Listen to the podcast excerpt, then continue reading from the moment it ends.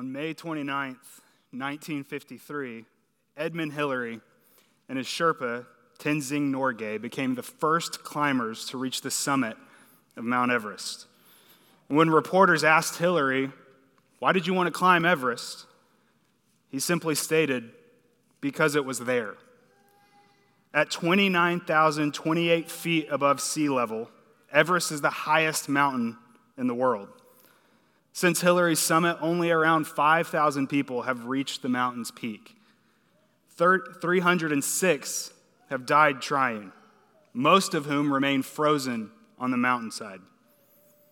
Successfully reaching the summit involves months of training, preparation, and time spent climbing the mountain, not to mention the roughly $65,000 you have to spend on permit fees, equipment, and travel.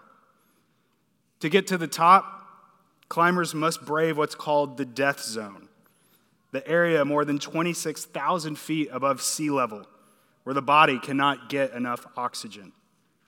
Once you're in the death zone, the lung crushing conditions and extreme weather only give climbers around 24 hours to make the disorienting push for the summit before the swelling in your brain and your lungs kills you.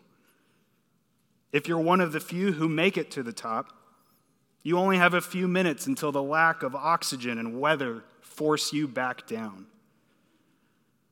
Now, while I'm sure it's breathtaking, literally, to stand on top of the world, even for just a few minutes, no one really wants to stay up there forever. The housing market on, on Everest is non existent. Even if we could live on the top of Everest, who would really want to? No one wants to dwell on that mountain forever. Well, our sermon passage this morning brings us to the top of another mountain, and it gives us a picture of what life there will look like. But when we stand at the top of, of the base camp of this mountain, we quickly recognize that none of us are good enough to get to the top. The only way up will be on the back of another. And unlike Everest, this, this is a mountain we all desperately want to call home, not just for a few minutes, but forever. Why? Well, not because it's there, but because God is there. But how can that happen? And what does life look like there? Well, that's the question our sermon text answers for us this morning. So if you've got a Bible, go ahead and turn to Psalm 15.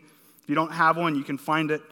Find the text on page 9 of the worship guide that you got on your way in this morning.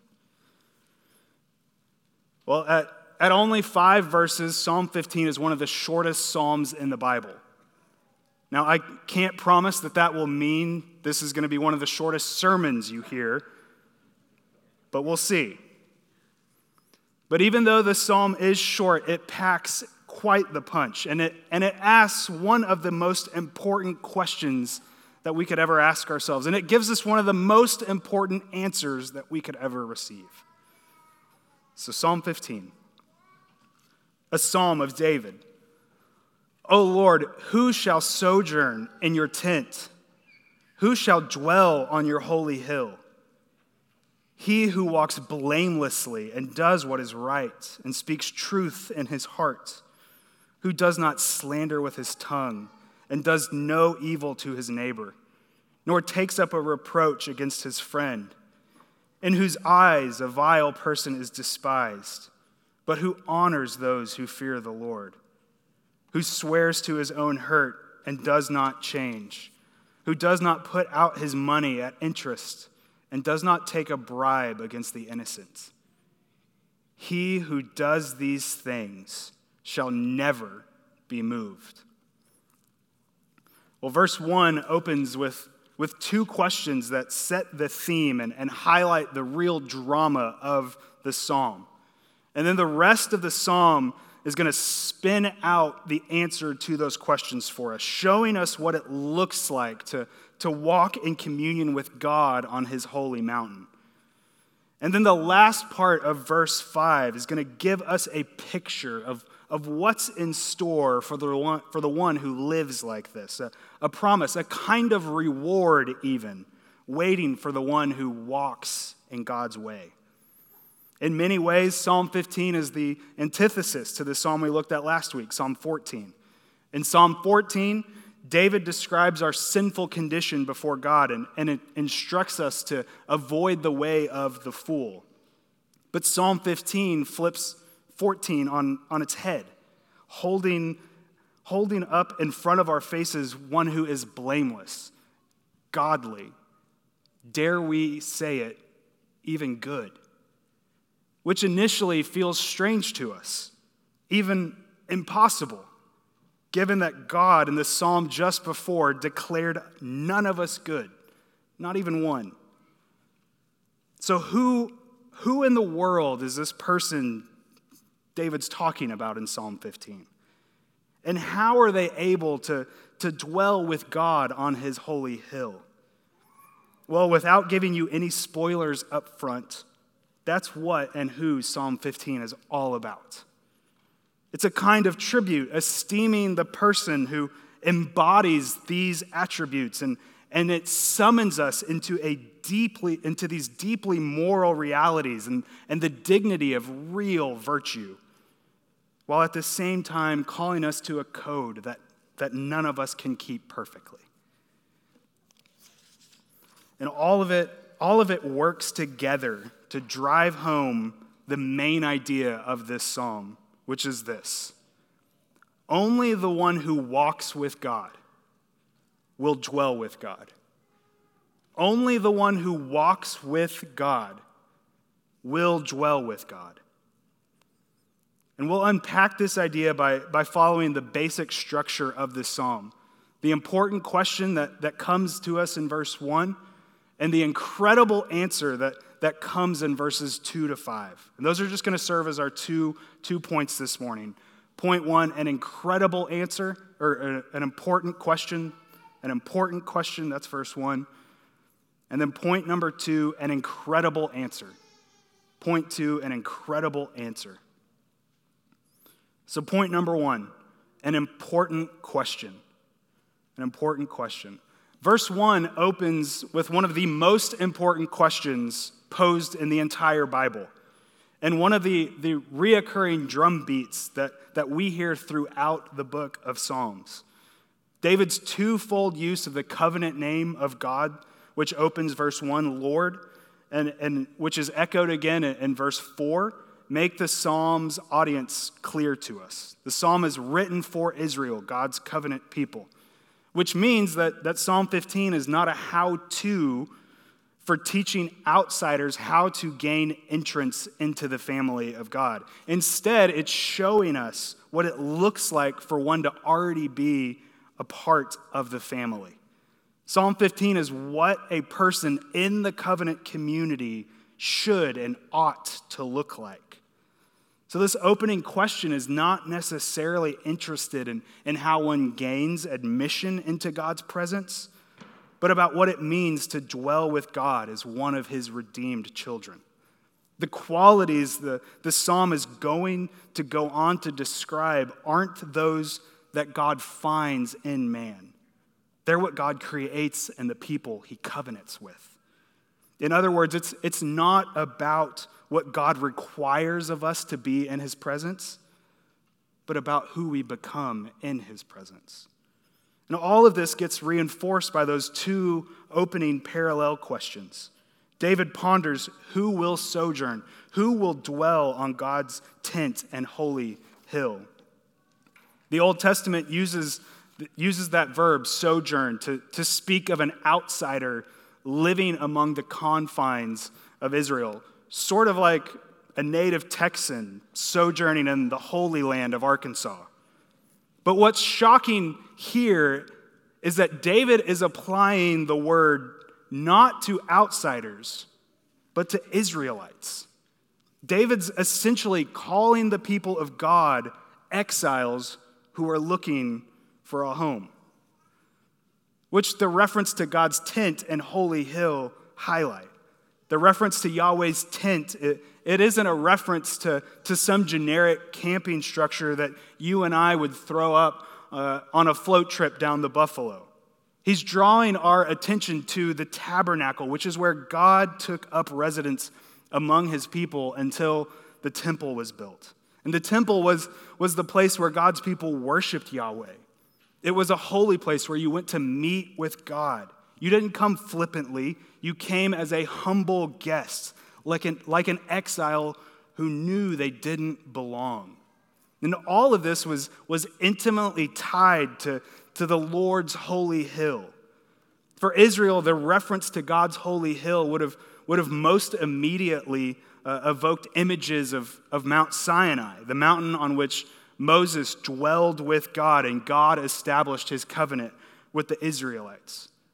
But it also would have evoked images of Mount Zion, the place identified with the hill on which the holy city of, of Jerusalem stood. And throughout the Bible, Zion is, is considered the, the very dwelling place of God Himself, to which all the nations would one day stream. So, taken together with, with the previous reference to God's tent, all of this was meant to evoke an image of, of God's house, His special and eternal dwelling place. The point of it all being the very presence of God Himself. So, verse, verse 1 is not just some throwaway question that David is, is using just to jumpstart this piece of poetry. No, this is a theologically loaded, covenantally rich, eternally weighty question that frames the entire psalm. It's vitally important, not just to the structure of the psalm, but to what it would have signaled to the Israelites and what it ought to arouse in our own hearts. Just as it would have for the Old Testament Israelites, such a question ought to signal our own exile as Christians in this life and remind us of our own unworthiness to be one of God's covenant people. Think of how Paul calls us no longer strangers or aliens, but fellow citizens with the saints and members of the household of God, Ephesians 2:19. So in both the Old Testament and the New Testament, to sojourn in God's tent, to dwell on his holy hill, is to catch a glimpse, like a foreigner and exile, the eternal home that we are all headed for. This glorious reality, it, it ought to elicit our, our, our worship and our humble adoration because none of us should be there.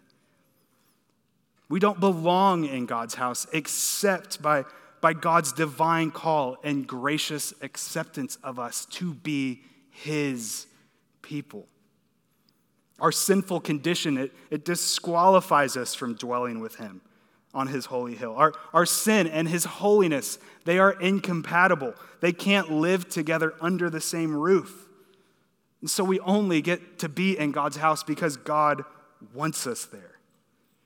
Remember how Moses put it to Israel in Deuteronomy 7. It was not because you were more in number than any other people that the Lord set his love on you and chose you, for you are the fewest of all peoples. But it is because the Lord loves you and is keeping the oath that he swore to your fathers that the Lord has brought you out with a mighty hand and redeemed you from the house of slavery, from the hand of Pharaoh, king of Egypt. Israel gets to be God's covenant people because God makes them his covenant people. He wanted them to be his people, which means that, that God just doesn't get stuck with us as his roommates. He actually chooses sinners like us to live with him in his house. And then he actually lets us stay. Instead of kicking us out, he keeps us around.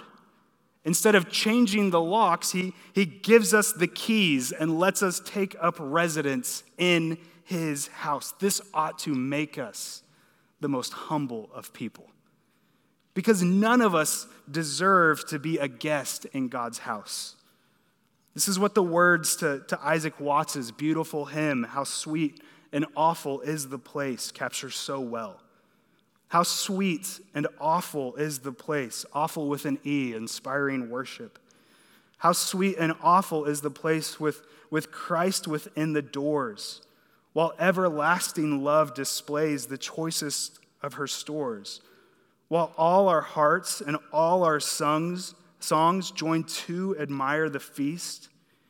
Each of us cry with thankful tongues, Lord, why was I a guest? Why was I made to hear thy voice and enter while there's room when thousands make a wretched choice and rather starve than come? 'Twas the same love that spread the feast that sweetly drew us in, else we had still refused to taste and perished in our sin. Humble unworthy, thankful exiles and guests. That's what the gracious, saving kindness of God should make us. But if it's impossible for us to, to live with God under the same roof, how does God let that happen? How's that possible? Answer He calls us, justifies us, and then He glorifies us. Romans 8:30. Those whom he called, he also justified, and those he justified, he also glorified. Old Testament Israel looked forward to this answer, but we look back at it. And yet, both of us are, are justified by faith in the same promise. Old Testament Israel and the promise God made, and New Testament Christians, Christians and the promise God kept. God's always required that his people exercise faith in him and, and to take him at his word. And now, and now he calls us to do that same thing by having faith in the word made flesh, his son, Jesus Christ. And it's only by being justified by faith in the promise God's kept to us in Christ that we can dwell with him in his holy house. So, in in opening the psalm with this question. David is asking one of the Bible's most important questions Who enjoys true fellowship with God under his covenant and eternal blessings and love? What does one justified by God look like? Am I one of those people? This is one of, if not the most important questions that you could ever ask yourself. It is eternally and, in, and, and infinitely more important than any other question. Where should I go to college? What should my major be? What should I eat for lunch today? Who should I marry? Will I even get married? Will I find a job when I graduate? Will 2021 be better than 2020? Will I get the coronavirus? Will my test come back positive or, or negative? When, when will I get the vaccine? Will the vaccine even work? What's going to happen to me when I get the vaccine? Should I even get the vaccine? When will this pandemic be over? What's going to happen under the Biden administration? Will the Razorbacks win their bowl game? Should we have another baby? Speaking of babies, what's going to happen to Baby Yoda in season three of The Mandalorian? We are all bombarded with a million questions like this every single day. We are, our minds are consumed by them. They're all important to varying degrees, but none of them are as important as the question Psalm 15 is asking Who shall sojourn in God's tent? Who shall dwell on his holy hill? That's the question we need to be asking. And it's this question that David answers in the rest of the psalm. And this leads us to our next point.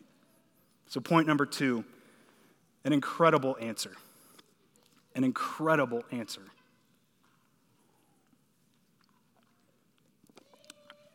Verses 2 to 5 give us a beautiful picture, a beautiful picture of the kind of attributes and affections that that ought to mark us when God calls us into a covenant relationship with Himself. At first glance, the, the kind of person we find seems almost too good to be true. uh, the bar seems impossibly high. But it's a bar that we all strive for. It's a bar that we all want to reach. Right? Psalm 15 is the kind of person we all want to be. Verses 2 to 5. It's the kind of person we want to be, the kind of community that we all want to live in. I mean, nobody, nobody looks at these verses and says, Yeah, no thanks. I, I would rather be a deceptive, evil loving, people hurting, financially dishonest backstabber. Oh, and those are also the kind of people I want to surround myself with. No one in their right mind is saying that. No, this Psalm 15 man is the kind of, of church member we all want to be to one another. And it's the kind of neighbor we want living next door to us. So, so what does this life look like? Well, broadly speaking, David, David's going to focus on three categories of living. Three categories of living one, your heart, two, your tongue, and three, your money. Your heart, your tongue, and your money. So let's look at that first category the heart. The heart. Verse 2 speaks of, of one who walks blamelessly, does what is right, and speaks the truth in his heart. So the redeemed walk, do, and, and speak in such a way that shows ultimate delight in the law of the Lord. This is the kind of man that, that's celebrated in Psalm 1 and the very opposite of the fool that gets rejected in Psalm 14. The word blameless there doesn't refer to, to sinless perfection, but to a pattern of, of conduct that's beyond the, the, the reach of public reproach. This man is, is whole, he's sound, he's honest, full of integrity. He's the real deal. What he is on the outside is, is who he is on the inside. Blameless is it's the same word that the Bible uses to describe Noah, Moses, and Abraham. Right? And like those men, the, the Psalm 15 man desires to please God and, and to do what he commands. And in many ways, he who walks blamelessly, there in verse 2, it, it, it, hangs like a banner over all the other attributes that flow out of it, unpacking what it means to, to actually walk blamelessly. And so, not only does he walk blamelessly, he does what is right. He lives to obey God. His actions are pure and righteous and reflect what he loves in his heart. And related to that is the truth that he speaks in his heart. His fundamental impulse is one of honesty, transparency, and forthrightness the moral and, and ethical engine that drives all of his decision making runs on the pure, unadulterated fuel of the truth. And this is tied tightly to the kind of company that the man keeps in verse 4. He despises the vile and, and honors those who fear the Lord. So this isn't, this isn't some Pharisaical act of judgment. He's not flaunting some holier than thou moral superiority. Instead, he's showing where his allegiances lie. He's casting his vote for godliness. What he admires, values, and, and honors is righteous living. And all of this, all of this together, it reveals a heart that is fixed on the things of God. The needle of, of this man's moral compass always points north. The magnetic pull of godliness always leading him in its direction. And why is this emphasis on the heart so important? What's David trying to show us? Because we naturally think God's more interested about what's on the outside than the inside. We, we think outer conformity, modifying our behavior, or following a list of, of rules is what really pleases the Lord. I wonder if that's what, what you think this morning it, it means to be approved by God. You know, if I can just if I can just get myself cleaned up on the outside, if, if I can just make sure I jump through the right religious hoops, then, then God will be pleased with me. Friend, that's, that is not what it looks like to walk with God. That is what it looks like to walk with the world. The Psalm 15 man is teaching you a different way. You know, the second, second category that David turns us to is, is the tongue, which is, of course, closely related to the heart. The man who speaks truth in his heart does not slander with his tongue, verse 3. Nor do his words lead him to do evil to his neighbor, verse 3. Nor does he take up reproach against his friend, verse 3. Meaning he doesn't entertain gossip about others or, or discredit their name. And then in verse 4, he swears to his own hurts, and he does not change, which, which means that he keeps his word no matter the cost, even if it means he has to personally take the hit for keeping it. And all of this points to who this man is at a heart level. What does Jesus say about the tongue in Luke 6 45? For out of the abundance of the heart, the mouth speaks. Or consider the book of James. If anyone thinks he is religious and does not bridle his tongue, but deceives his heart, this person's religion is worthless. If anyone does not stumble in what he says, he is a perfect man. The Psalm 15 man is a perfect man, and his words prove it. He holds his tongue because God holds his heart.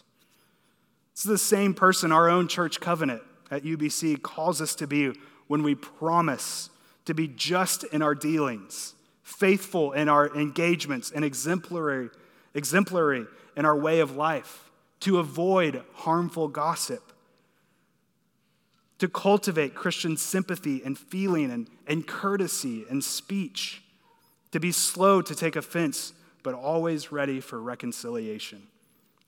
Uh, if you're a member of UBC, how are you doing on that end of the bargain? Are you keeping your end of those, those kind of tongue tied promises? Does your tongue reveal who your heart truly belongs to? Are you the kind of church member who, who starts fires with your words? Or are you the kind of church member who puts fires out with your words? This Psalm 15 man would call us to take an inventory of our mouths, of our words. The final category deals with the love of money, the love of money. And some have taken that first part of, of verse 5 to mean that Christians should never charge interest. But I don't think that that's what David has in mind. In general, charging interest isn't, isn't condemned in the Bible. What it does condemn is charging interest when doing so takes advantage of, of someone's misfortunes.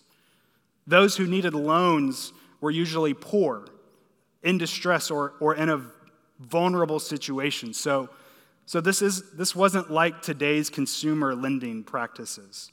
Right? You didn't ask for a loan so you could, you could buy the latest iPhone. You needed to borrow money because crops had failed, because you were desperate and, and you needed justice done. And it was easy to prey on those in these vulnerable spots and, and to extort them for shameful, selfish gain. But such dealings were, were not to mark the people of God. The people of God were to extend generosity and, and show hospitality toward one another, giving freely to those in need. And this is what the Psalm 15 man does. He looks to give rather than to receive valuing people more than what's in his wallet. In his eyes, the needy are, are worth the personal financial hit he'll take to help them, to meet their need. And this love of money, love of people over money, is it's also reflected in his unwillingness to take a bribe at the expense of, of the innocent.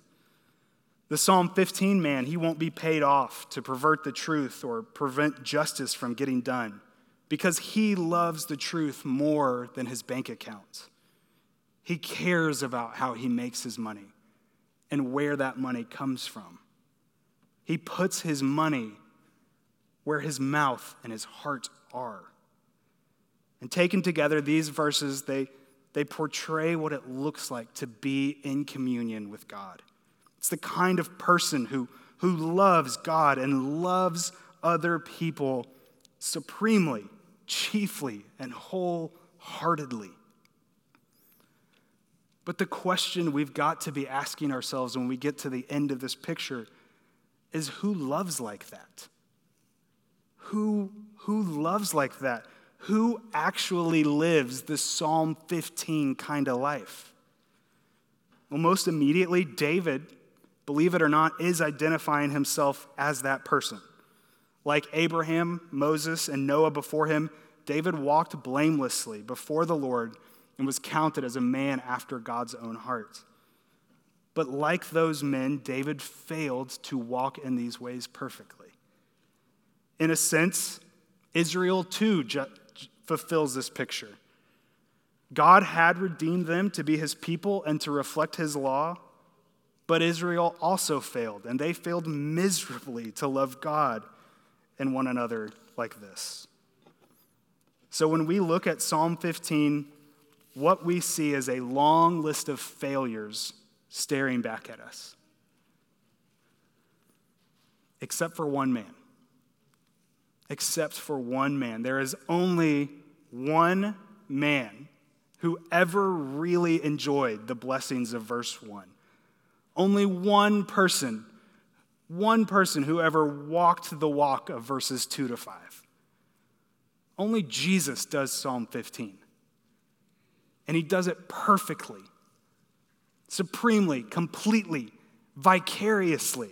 He stands alone at the top of this mountain.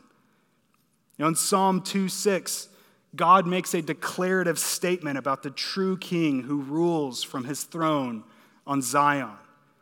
As for me, I have set my king on Zion, my holy hill.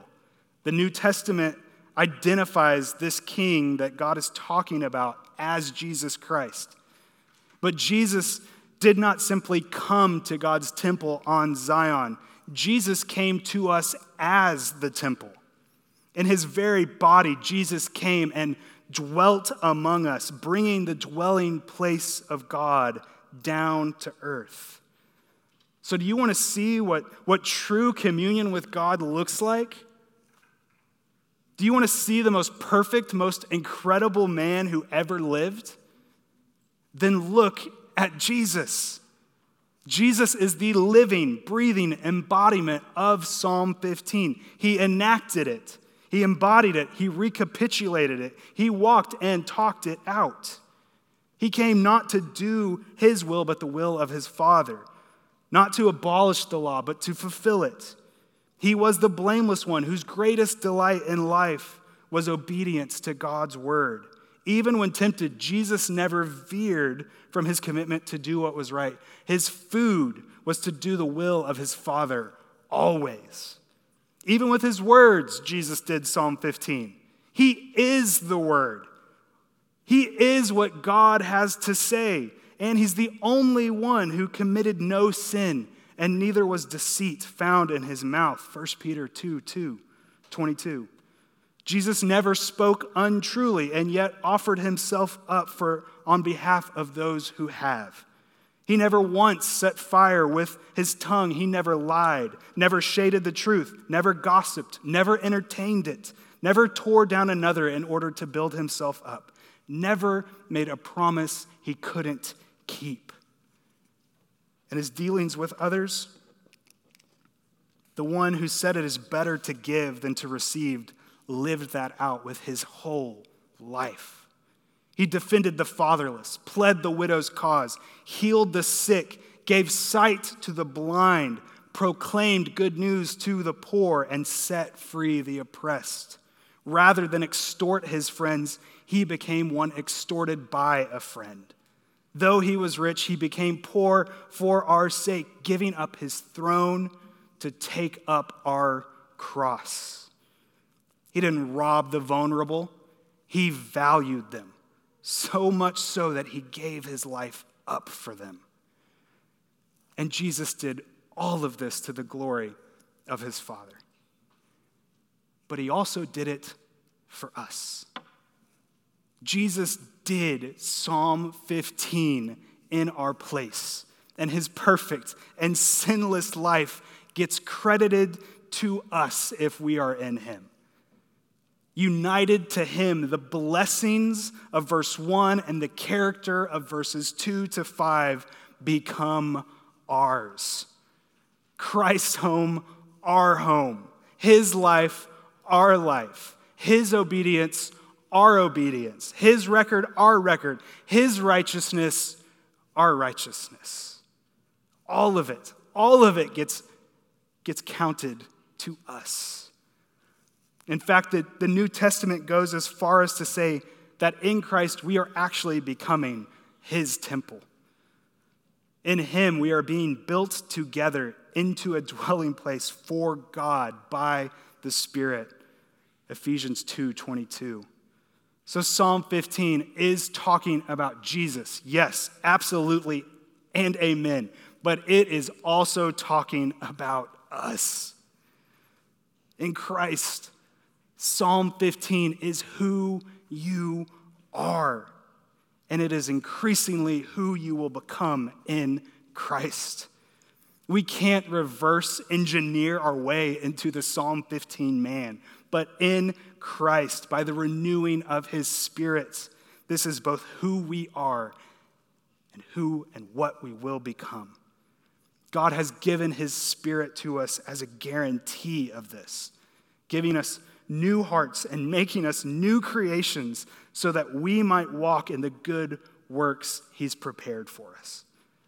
The old dead man who could never live the Psalm 15 life is gone, and the new man has come. Brothers and, sis- and sisters, Psalm 15 is who you are. So be Psalm 15. Be Psalm 15. We will not be these things perfectly. Sin will still snap away at your heels but it will no longer define us like it once did. Be encouraged. You may not see yourself completely in Psalm 15 yet, but in Christ you will grow and mature more and more into this person. The one who began this good work in you will complete it. He will complete it.